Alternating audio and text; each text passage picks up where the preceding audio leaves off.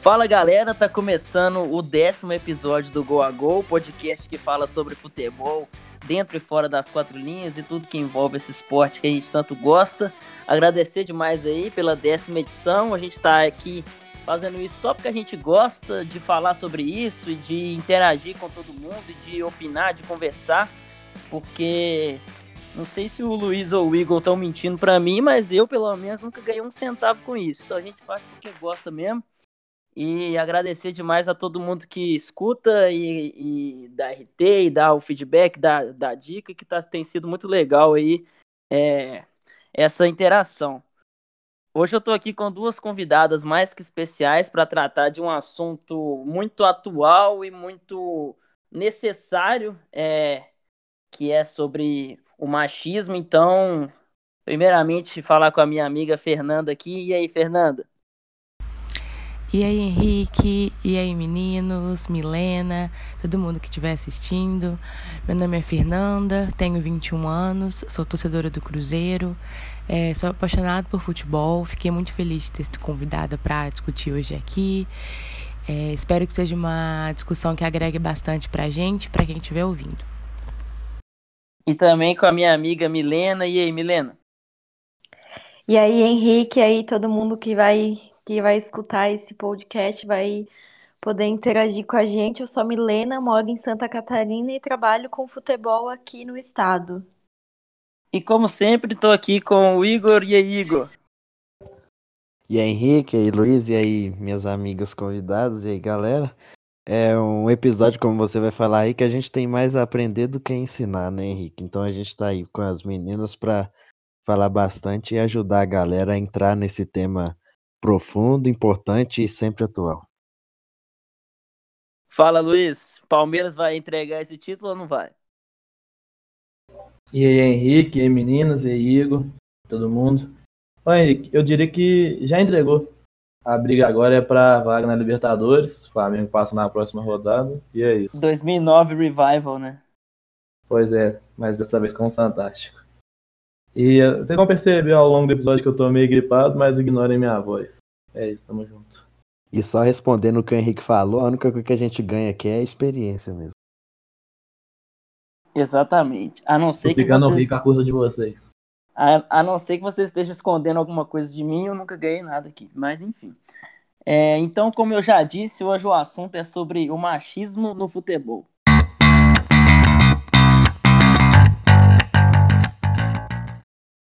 Para começar, é mais ou menos isso que o Igor falou, né? Não seria nem um pouco justo 3 homens fazer um podcast falando sobre machismo e ensinando. A gente, apesar de teoricamente a gente ser um pouco já desconstruído em comparação ao resto, a gente tem muito mais a aprender do que a ensinar. Seria injusto a gente ficar aqui apontando o que é machista, o que não é, sendo que a gente nunca viveu e nunca vai viver o que é isso. Para começar aqui, um assunto que foi muito falado recentemente e que sempre gera muitas opiniões bem polarizadas, né? Que é essa Copa Feminina, que muita gente, a gente viu aí reações um tanto quanto machistas mesmo nas redes sociais, que é tipo assim, não tem, ninguém liga pra essa merda, não tem que transmitir mesmo não, e tem que diminuir o tamanho do gol, tem que diminuir o tamanho do campo, essas mulheres não sabem jogar e tal. E, Fernando, eu queria que você começasse falando sobre essa Copa Feminina, o que ela representa, o que essa seleção feminina representa, se esse papo de ser inferior realmente existe, se ele não tem realmente um porquê de ser inferior, o que você acha? Então, eu acho que essa Copa foi muito importante. Eu acho que assim, ela foi um marco, na verdade, na questão do futebol feminino, principalmente aqui no Brasil, que eu percebi, é a questão de patrocínio. Porque antigamente você não via jogadora em campanhas de grandes marcas. E esse ano a gente viu jogadora fazendo propaganda para o Boticário, para o Itaú, e isso não tinha. E eu acho que isso é um grande passo, sabe? De as marcas começarem a perceber que isso é importante, sim, o futebol feminino é importante, sim, e começarem a dar essa visibilidade para elas, né? Obviamente, não só a Copa, mas as marcas dando esse prestígio.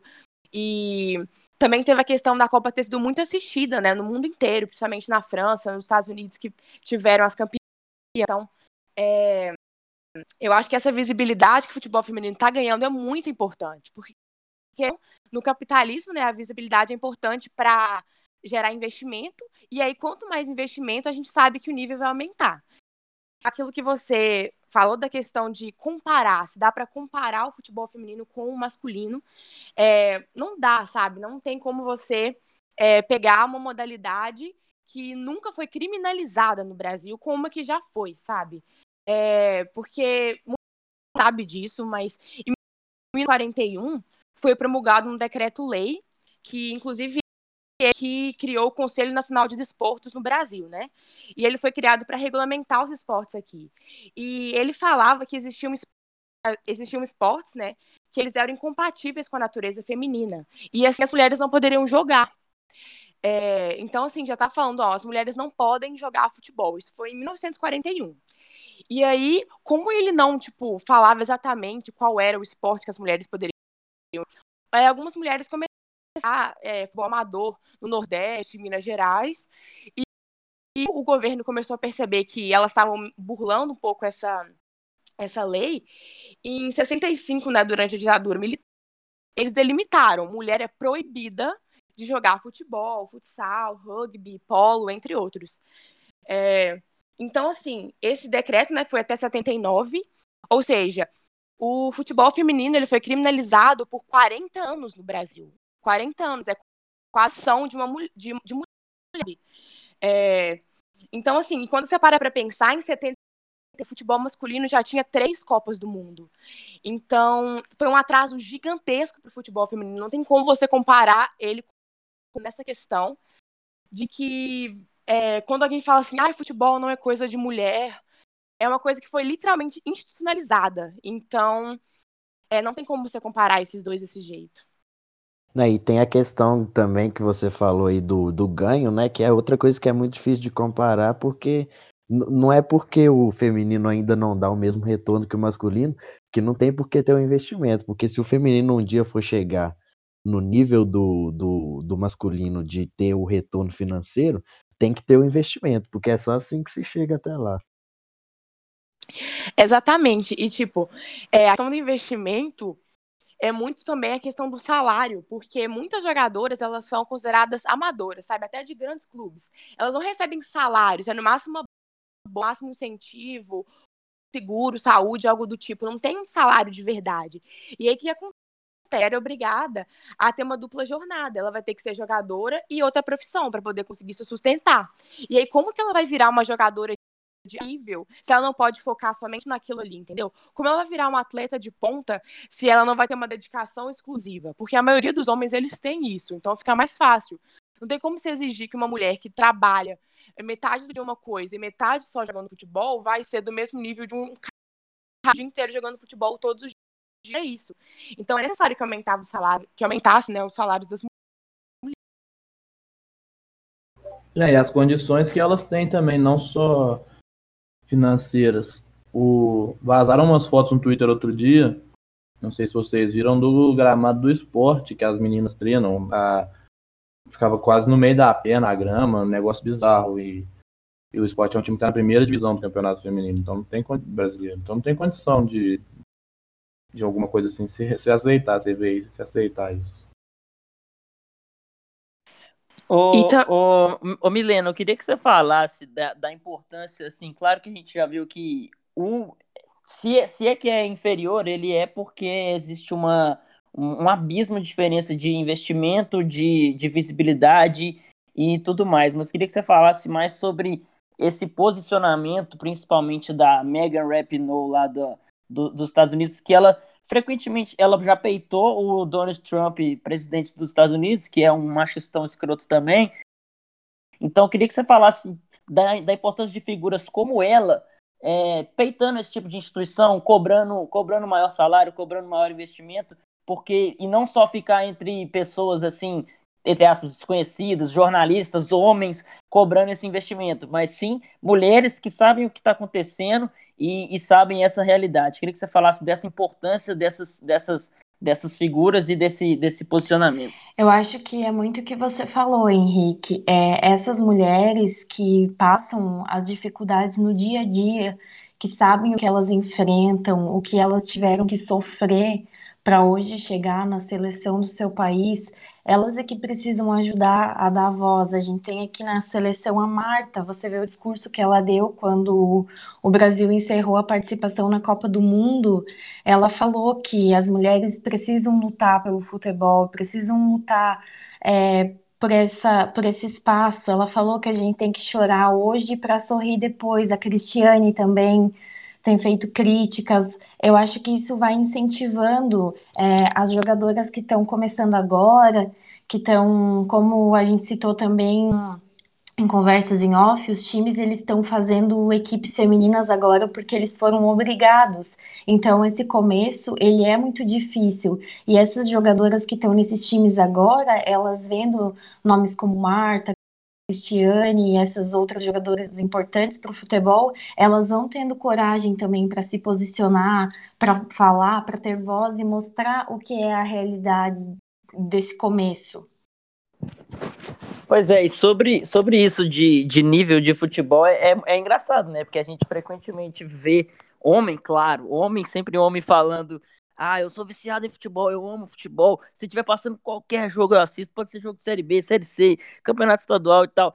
Mas aí se começa um jogo de campeonato feminino, ele já fala: não, mulher, tem que diminuir o campo, tem que diminuir o tamanho das traves. Então, tipo assim, ele não liga pra qualidade do jogo, desde que seja homem. Mulher, aí a régua dele vai ser bem mais rígida, e ele vai querer que o jogo seja maravilhoso e que seja sempre espetáculos, mas homem não tem problema. Homem ele assiste até Série C.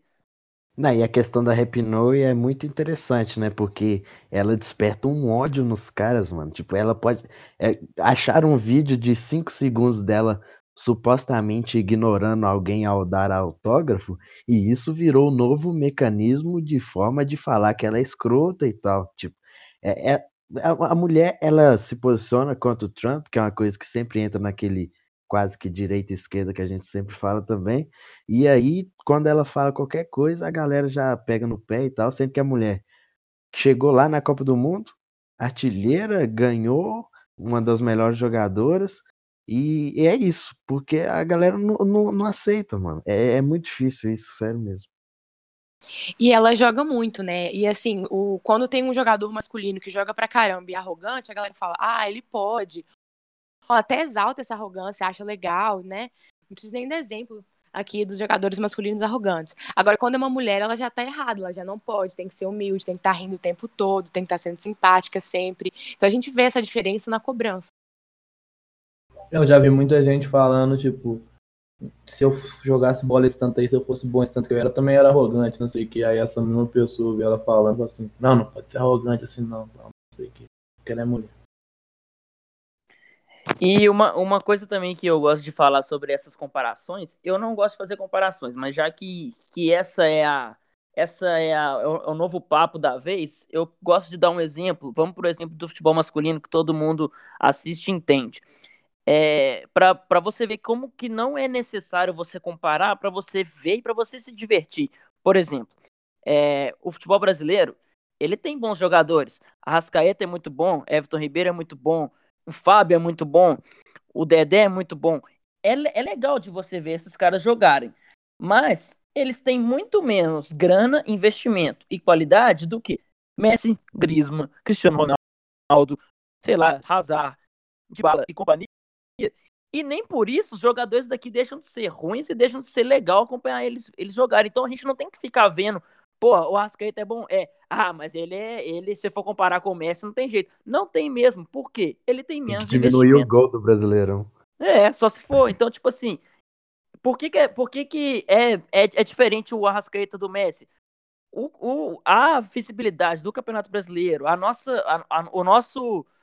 condição financeira e tudo mais é inferior. Mas nem por isso ver esses caras jogar é ruim. É a mesma coisa do futebol feminino com o masculino.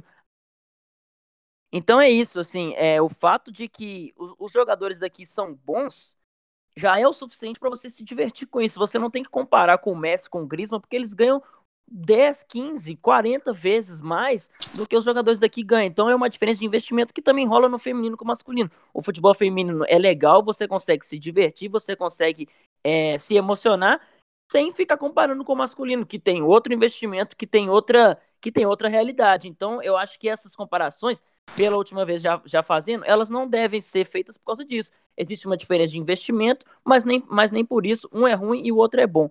É só saber colocar cada um dentro do seu nicho. Não, eu acho que a Milena vai saber falar até melhor do que eu, que teve realmente jogos bem divertidos nessa Copa. Principalmente a Holanda, que chegou, não lembro agora se foi na final ou na semifinal, desculpe. Mas foram jogos realmente divertidos de acompanhar e foi uma Copa com um nível muito bom. E agora a gente está vendo aí no Brasil as equipes sendo obrigadas a formar o time feminino, né? Mas algo é algo, né? De alguma coisa boa a gente vai tirar disso e vai começar a melhorar. Com certeza, os jogos, além deles terem sido divertidos, eles foram de muita qualidade também. Você pega ali a final, o jogo da final, a Holanda ela se segurou muito bem diante dos Estados Unidos até tomar o gol. A goleira segurou todas, e aí depois que saiu o primeiro gol, que a coisa meio que desandou, assim. Mas enquanto isso, a qualidade do jogo em si estava muito alta, e outras partidas também foram assim.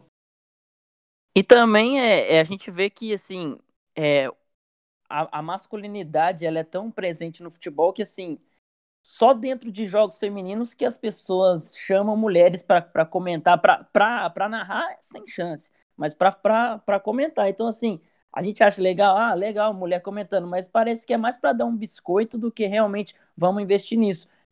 Ô, Milena, você que está na área jornalística aí, sendo mulher, queria que você falasse um pouco mais sobre isso, sobre essa predominância masculina, e se você realmente sente que a sua opinião, que o seu trabalho é desvalorizado por você estar num ambiente que só homem narra, só homem comenta. Liga a ESPN em qualquer horário, você vai ver um monte de homem comentando. Liga a Fox em qualquer horário, você vai ver um monte de homem comentando. Liga, sei lá, o programa do Neto lá só tem a Renata Fã.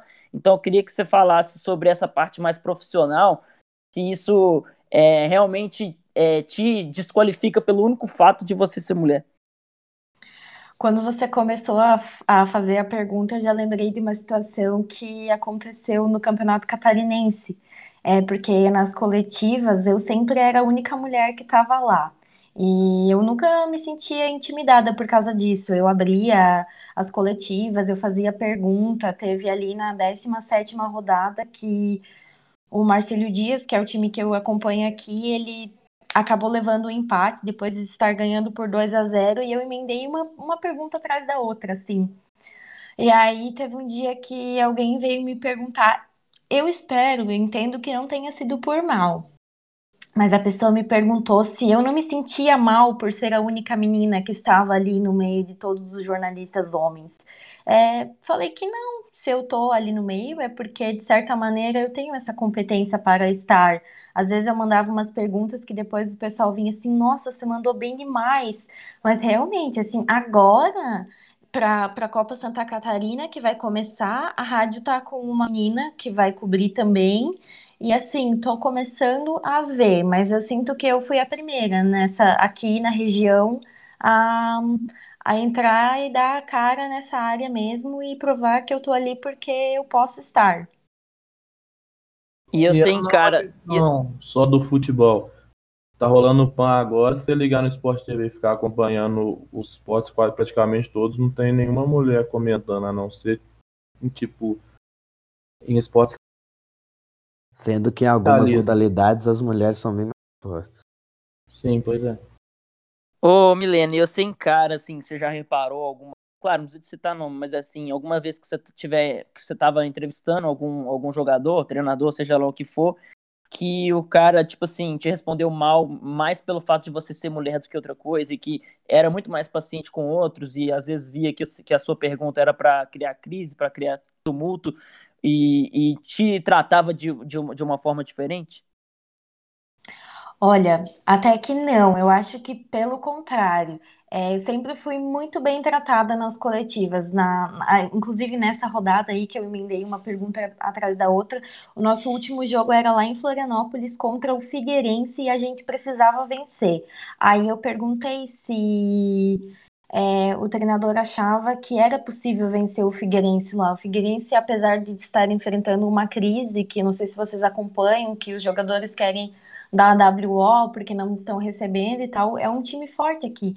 Aí eu perguntei se ele achava que era possível, ele me respondeu assim, se eu achasse que não era possível, a gente nem ia pra lá, mas respondeu numa boa, assim, dando risada e tal, falou se eu não achasse que não dava, a gente parava por aqui e nem tentava a semifinal.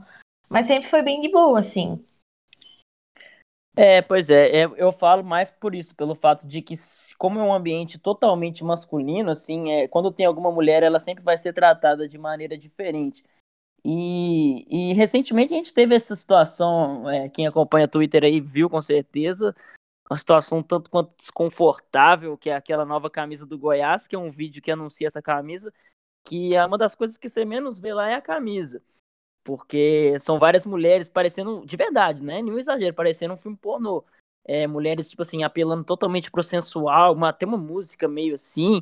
Então, ô Fernanda, eu vi você comentando que talvez fosse uma ideia para passar uma imagem negativa para depois voltar atrás. Você acha que é isso? Você acha que ainda vai rolar isso? Ou você acha que você teve uma bondade exagerada e não vai ser nada disso? Então, eu ia até isso que você falou, porque eu achei tão absurdo, mas tão absurdo, fora da realidade, em 2019, eu falei, gente, isso é óbvio que eles estão querendo só engajamento, não é possível que o Goiás vai fazer um negócio ridículo desse de verdade. Então, assim, eu nem cogitei esse negócio sério, porque eu sinto que o futebol tá evoluindo, sim, a torcida tá evoluindo, o machismo tá dando uma, vamos dizer assim, diminuída. Então eu pensei, não, sem condição. Então, quando eu vi que eles realmente não postaram mais nada depois, aí o próprio presidente falou que aí da galera e tal, eu de verdade, eu não esperava isso. Eu achava que a gente já tinha atingido um nível. As mulheres não estavam sendo tão sexualizadas assim mais, ainda mais depois da Copa do Mundo, enfim, todas essas discussões feministas que estão crescendo cada vez mais. Então, eu fiquei muito decepcionada com essa campanha. E, realmente, foi para sexualizar as mulheres ali, entendeu? Porque eu tenho certeza absoluta que se fosse uma campanha exatamente igual àquela, mas fossem homens nos lugares das mulheres, ia ter reclamação, entendeu? Ah, mas por que tá essa sexualização assim à toa? Por que tá fazendo negócio sexy? É só uma camisa, não sei o quê. Ter comentários homofóbicos e coisas do tipo. Ou agora, então os caras iam ser chamados de gay, né? Exatamente, ia ter comentário homofóbico e tudo mais. E aí, como uma mulher, eles acharam lindo e tudo mais, porque a gente tá ali mais como objeto, né? Apesar que, como eu falei, eu estou percebendo uma melhora muito grande, mas essa campanha foi um retrocesso gigante, eu realmente fiquei muito chocada. Essa questão dos uniformes de desfile, assim, deu muita polêmica com o Atlético Mineiro uns anos atrás, né? Porque foi um desfile assim, com as meninas só com a camisa, camisas especiais para ela, e deu muita polêmica. O que muita gente não entende é que quando existe uma crítica, eu vi muito homem, claro, homem comentando naquele tweet do Goiás, muitos caras falando assim, vocês estão reclamando, mas essas mulheres, elas estão aí porque querem, estão aí porque elas gostam, você não paga para isso e tal. Primeiro, não tem como afirmar isso, que elas estão ali porque querem. Mas vamos fingir que estão. A crítica não é exatamente aquelas 3 mulheres, sei lá, 4 mulheres, aquelas mulheres que se chamam, sei lá, Larissa, Fabiana, sei lá. Não é a elas a crítica, mas sim a objetificação geral que isso serve. Muita gente interpreta errado essas críticas quando acha que mas essas mulheres não se sentiram ofendidas. Mas não é elas que necessariamente estão sendo objetificadas, mas a figura feminina, a figura de todas as outras mulheres que está sendo, que tá sendo objetificada e que está sendo usada ali só para, como eu disse, não tem mulher comentando futebol, só tem mulher para lançar camisa. Isso que o Igor falou também. Eu, para ser sincero, eu concordo com a Fernanda, eu tenho visto menos até essa questão de desfile, antes era muito frequente, lançar camisa nova, alguma coisa assim, tinha muito desfile de mulher com roupa tipo, muito curta, assim, tipo, objetificando mesmo, eu acho que isso tem diminuído, não sei vocês. O Henrique, até ali pegando essa questão do que você falou, eu também vi essas respostas de que as mulheres estavam ali porque queriam. Porém, elas como sendo modelos e tal, às vezes elas nem entendem a dimensão do que isso ia significar para as mulheres que lutam todo dia por um espaço, por essa causa. Às vezes elas fizeram um negócio ali e nem pensaram que isso, de certa maneira, ia impactar negativamente para quem sofre com essa objetificação da mulher no esporte todos os dias. Sem falar talvez o trampo das mulheres seja, elas fazem ensaios sensuais frequentemente, às vezes para campanha de roupas femininas, para campanha de roupas íntimas, trabalham com modelos, fazem esse tipo de ensaio, então para elas foi uma coisa normal, elas não pensaram o impacto que ia gerar fazer isso com a camisa de time. E sem falar que aqui no Brasil a galera tem uma dificuldade de aceitar assim que tem que existir realmente uma reparação histórica, fraga. Porque quando estão fazendo coisa, isso entra muito em questão racial também, e de mulher, porque eles falam que os negros e mulheres e tal, eles estão sendo favorecidos, sendo que não é favorecidos, é tentando buscar uma igualdade que uma sociedade, uma democracia jovem como a brasileira e tão desigual, que ela coloca assim para a sociedade. Então, tem que ter realmente um favorecimento assim, a essas pessoas que por tanto tempo sofreram tanto e não tiveram essas coisas acessíveis de uma maneira mais fácil. Não, é exatamente isso. A galera acha que essas pessoas menos favorecidas querem privilégios, mas não é privilégio. E ainda que ela tenha algum privilégio alguma vez na vida, é uma vez na vida mesmo, não é...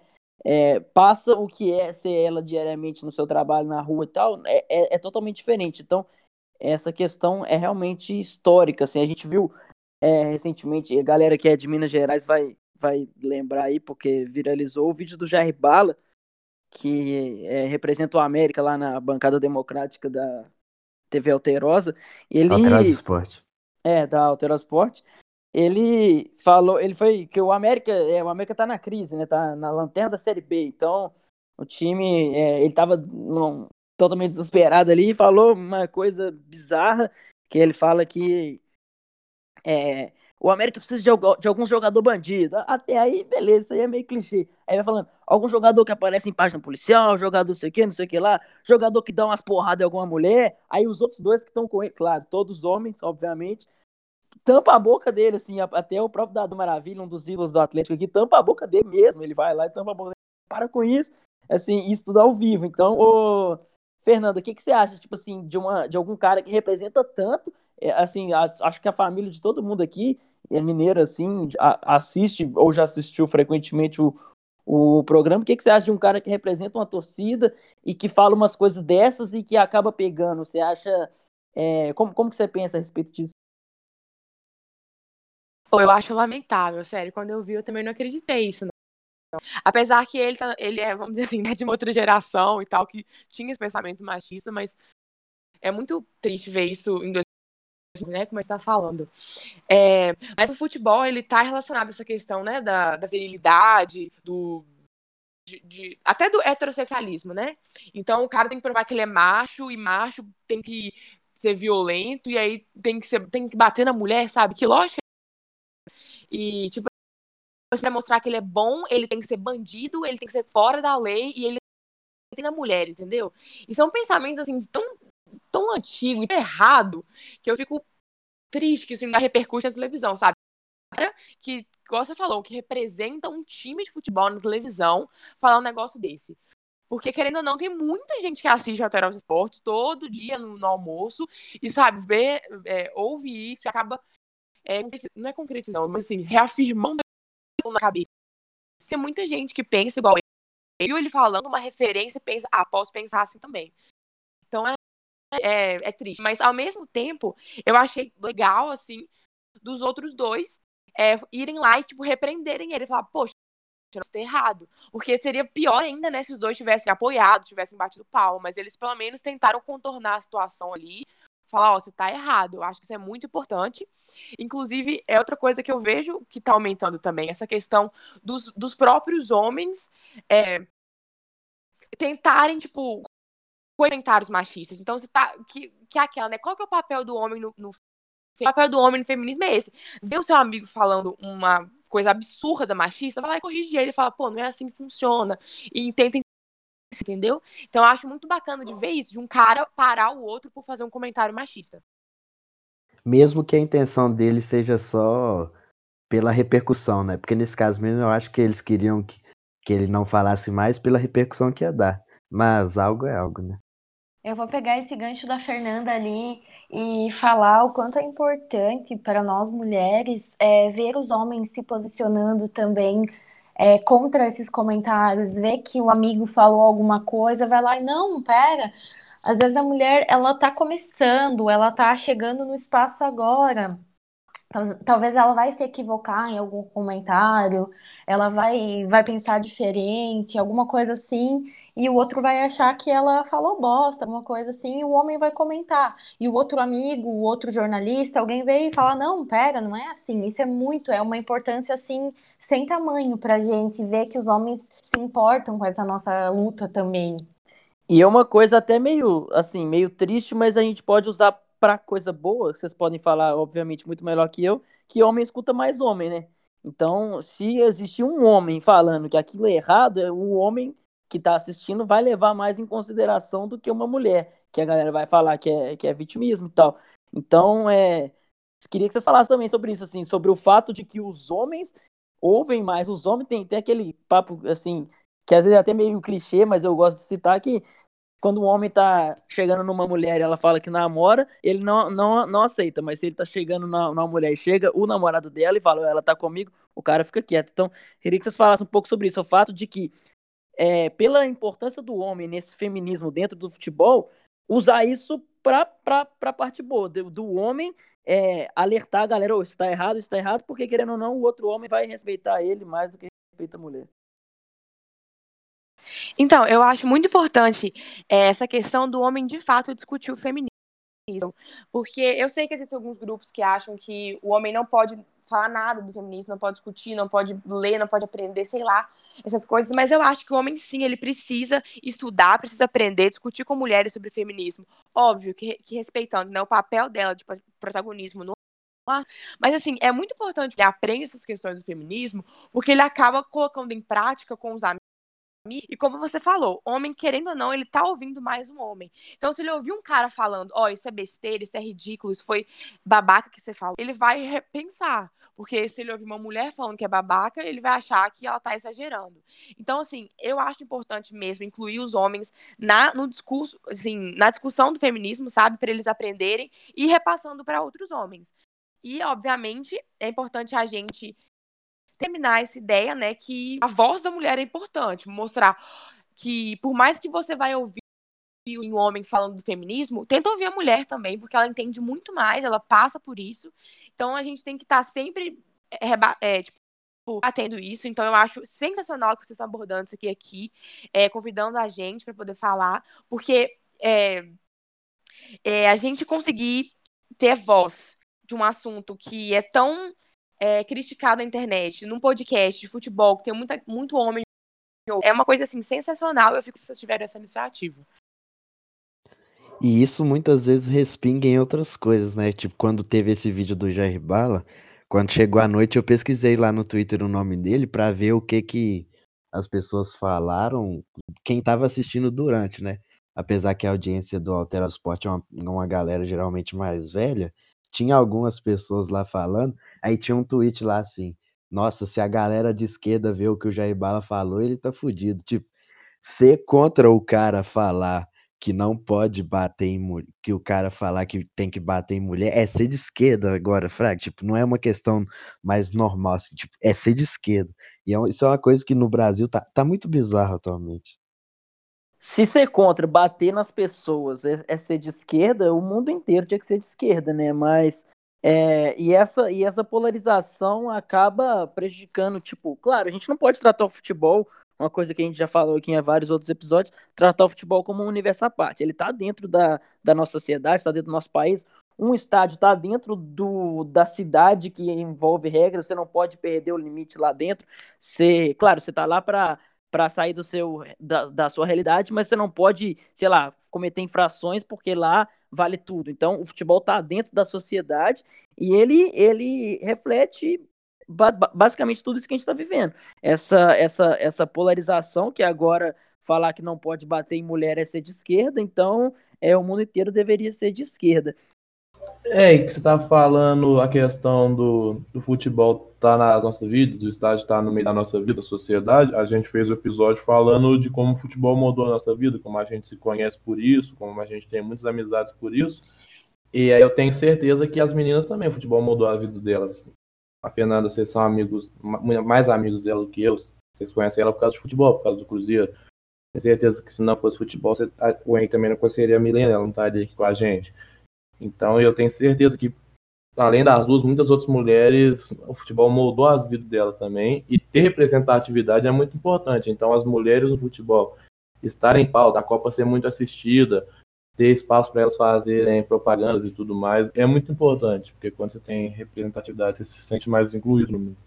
Então, essa semana eu estava gravando uma entrevista com um atleta aqui do Marcílio, que vai retornar de lesão depois de 7 meses fora dos gramados, e nós estávamos conversando como o torcedor, em sua maioria, ele utiliza o futebol, a ida ao estádio, como uma válvula de escape. Ele vai lá e ele xinga o juiz, ele xinga o atleta, ele xinga a bandeirinha, se é mulher, então mais ainda, porque ele acha que ele está ali para descarregar uma briga que ele teve com a esposa, o estresse do trabalho, e não é assim que funciona. Todo mundo que está ali, seja quem está jogando, seja quem está trabalhando, por mais que às vezes haja alguma falha, por mais que às vezes a pessoa não marcou alguma coisa certa, aquela pessoa, ela é humana, ela tá condicionada a essas falhas.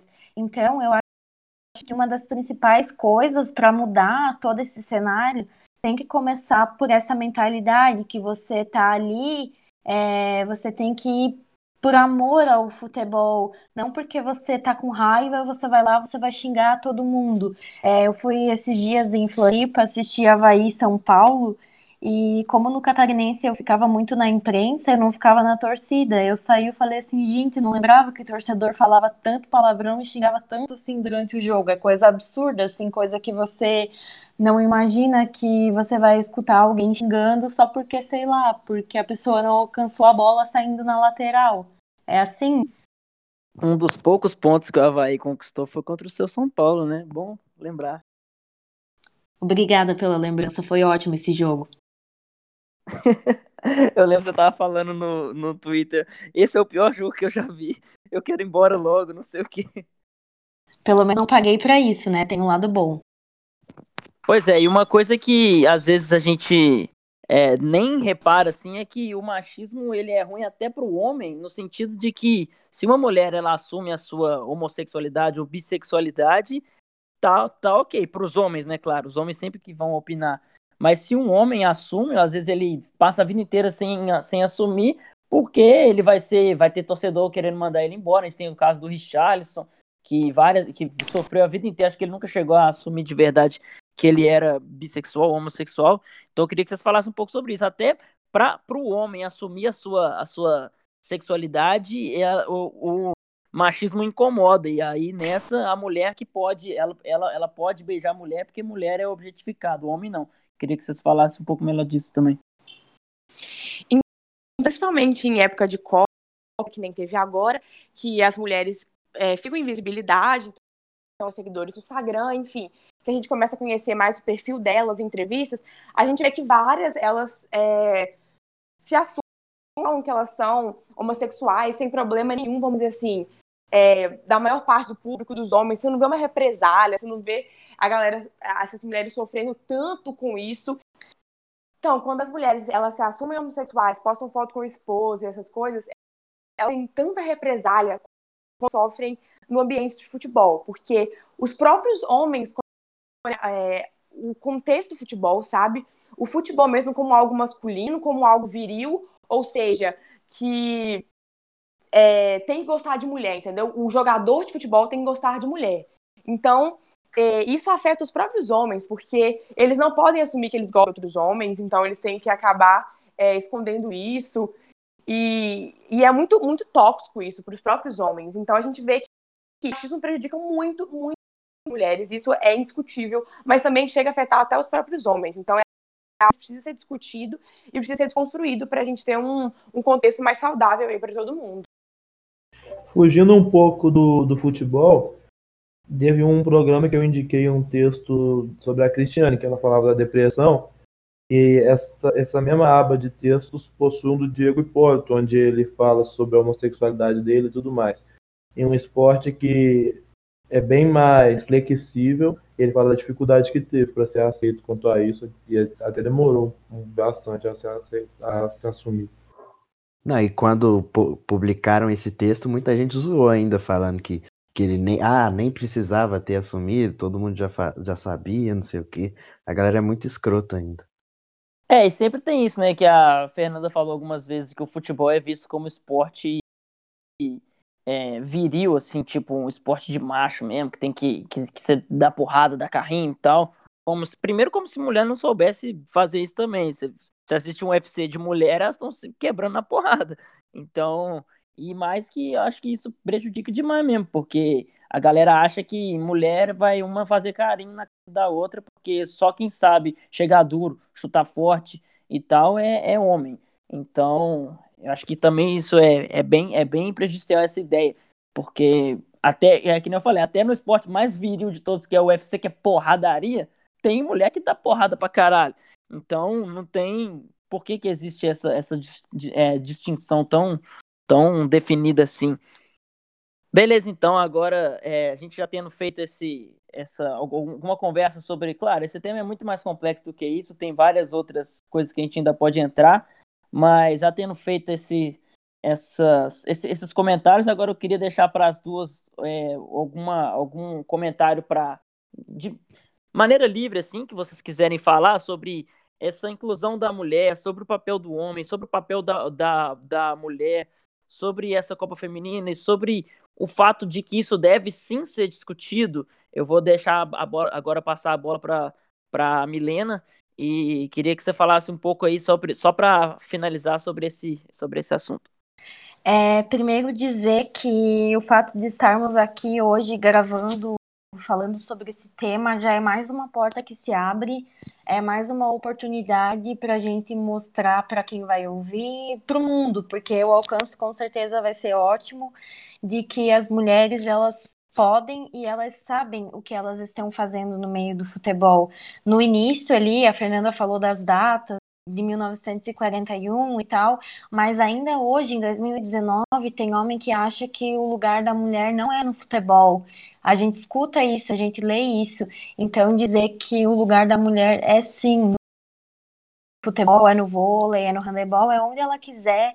E que quanto mais homens confiarem no trabalho feminino, seja em campo, seja na reportagem, seja no comentário, mais a gente vai crescer com isso. Convidar também, quem quiser me seguir, eu sou _Milena com 2 L's PS, eu falo de futebol, eu cubro times catarinenses, eu comento todos os campeonatos possíveis, Série D, Série C, o que tiver. E para mostrar que a gente entende, sim, o que a gente está falando. Sofre com São Paulo. Inclusive, muito. E convidar, então, para acompanhar, para ver como é que está sendo o meu trabalho. E é isso, então, se vocês, às vezes, encontrarem um perfil, se vocês encontrarem alguma coisa, prestigiem esse trabalho que está nascendo. Eu vejo muitos perfis nascendo, muitas meninas se arriscando na cobertura. Então, prestigiem, deem voz. Se vocês verem o coleguinha sendo machista, corrige ele, puxa a orelha, fala para ele não agir assim, tenta abrir o máximo de mentes que você conseguir, que todo mundo só tem a ganhar com esse espaço que as mulheres forem ganhando cada vez mais. É isso. Fernanda, vamos lá. Fala aí o que você acha, uma deixa aí e um recado para quem está ouvindo. Então, primeiro eu quero agradecer vocês por terem me chamado, gostei muito de participar. A Milena tratou muito bem assim, o que eu queria falar, queria reforçar tudo que ela disse, e queria só reforçar também a questão de vocês assistirem mais futebol feminino, para vocês que tiverem chance, tá passando. Então, quando você tiver a oportunidade no jogo do seu time, né? Eu, por exemplo, sou cruzeirense, o Cruzeiro tá montado, tá sempre tendo jogo agora. Eu não tô morando em BH, mas sempre que eu puder... Mais por obrigação do que por outra coisa, né? Mas, enfim. É, dá uma chance. Tem gente que não tem, nem dá chance, já faço no futebol feminino, não vou nem ver. Não, eu falo que o Cruzeiro teve esse time feminino por obrigação. Ah, tá. Pois é, teve só por obrigação e foi tipo um dos últimos, né? Do Brasil, isso é uma vergonha, mas tudo bem. Enfim, então a feminina dá essa chance. Ouviram aqui no podcast, a gente mostrou como o futebol feminino, ele é realmente atrasado em relação ao masculino, mas por questões institucionais, questões políticas mesmo. Só entrar na questão política de novo para falar que uma das coisas que ajudaram muito o futebol feminino a crescer no Brasil foi o Bolsa Atleta, que foi criado, se não me engano, acho que foi em 2005 pelo governo Lula, e ajudava muitas atletas, inclusive grande parte da seleção feminina ainda recebe Bolsa Atleta, como eu falei, não muitas salário e tudo mais, e infelizmente no final do ano passado, Temer cortar de Bolsa Atleta, sabe? E isso dá uma desincentivada muito grande no esporte. Então eu acho que a gente também tem que estar cobrando do governo para ajudar a poder tá dando incentivo para as meninas, enfim, para os atletas, porque a gente precisa do investimento para poder crescer. Sem investimento não tem como, né? Nesse mundo capitalista é complicado. Então eu acho que a gente tem que estar sempre discutindo sobre isso nas redes sociais, com um grupo de amigos, sempre que tiver verdade, porque, como a Milena falou, todo mundo ganha com o crescimento do futebol feminino, da inserção da mulher no futebol, tanto jogando, como assistindo, como noticiando, trabalhando nisso. Então, sempre assista o futebol, dê suporte para isso. E é isso aí, quero agradecer de novo pelo convite. Então, valeu demais. Agora nós vamos para a dica da semana.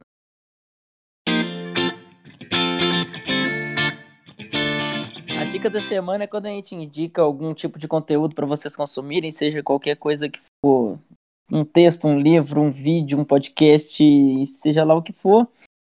Hoje eu vou indicar um livro de um cara que o Igor e a Fernanda, eu tenho certeza que gostam muito. O cara se chama Bruno Belo Vicentim.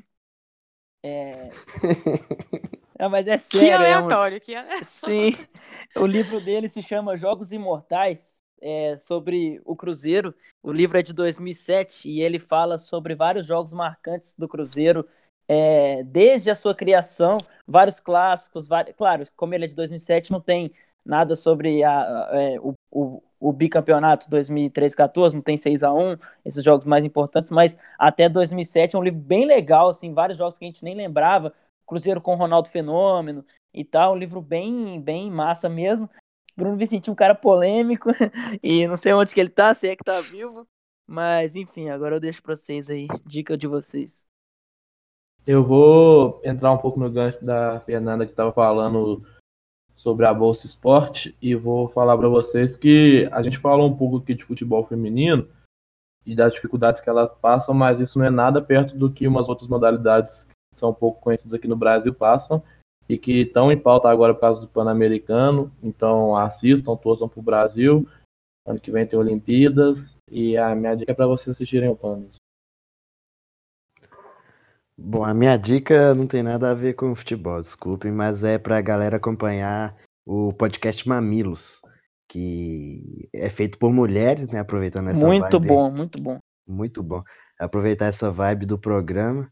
E tem um episódio especial que eu gosto bastante, que é Impossível Ser Feliz Sozinho, que é um episódio que fala sobre solidão e tal, que é muito bom, a galera pode prestigiar aí, que vale a pena. Eles falam de tudo de uma forma, eles buscam ser imparciais, né, que é uma coisa que eu nem gosto tanto, eles buscam sempre os dois lados da moeda, mas vale a pena, a galera pode acompanhar aí. E um abraço pro Mauro César, não fez nada de errado. Vamos lá, Fernanda e Milena.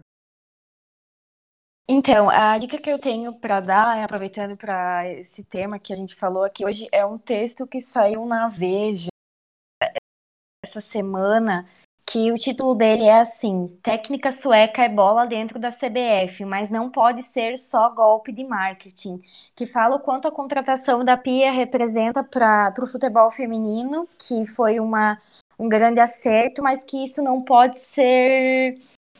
não pode se concentrar só nisso. As mudanças no futebol feminino, tanto na seleção quanto no resto, eles precisam começar de baixo para cima. Então, ele fala muito da chegada dela e do que ainda precisa acontecer para que nós aumentemos esse padrão aí. É bem, bem bom mesmo, de verdade, vale a leitura. Então, gente, a minha dica vai ser mais um convite, principalmente para o BH, né? Porque ele jogou hoje contra o Grêmio nas semifinais do Brasileirão A2 e ganhou de 2-1. Então, ele vai decidir o próximo jogo em casa.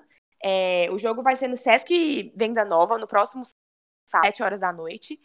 Quem puder comparecer aí, dar um apoio para as meninas, vai ser muito legal, né? Porque o time é bem recente, já está chegando praticamente, né, se empatar esse jogo ou ganhar, numa final. Então é muito importante o apoio da torcida. Então, se vocês puderem ir no Sesc Venda Nova, dizendo próximo sábado, bora lá. As meninas, torcida do Cruzeiro, ou mesmo você que não torça para o Cruzeiro, dar um engajamento aí no futebol feminino, bora lá. E a Fernanda não quer indicar, mas eu vou indicar para ela. Ela tem feito vídeos sobre viagens que ela tem feito e sobre viajar sozinha. E ela não quer indicar porque ela vai achar que... Ela tá achando que vai ser vender demais o peixe dela, mas então fica a minha dica aí. Segue ela no Instagram e o IGTV que ela fala sobre viagens, né? Não é isso, Fernanda? Obrigada. Então valeu, a gente vai ficando por aqui. Antes de mais nada, vou reforçar um abraço pro Mauro César, que o único erro dele foi falar verdades demais. Então, e amar demais também. Então, agradeço demais aí a participação de vocês duas. É um assunto muito, muito importante. A porta está sempre aberta aí para vocês voltarem, para a gente conversar sobre outro tema, sobre qualquer coisa. E valeu demais, um abraço e até semana que vem.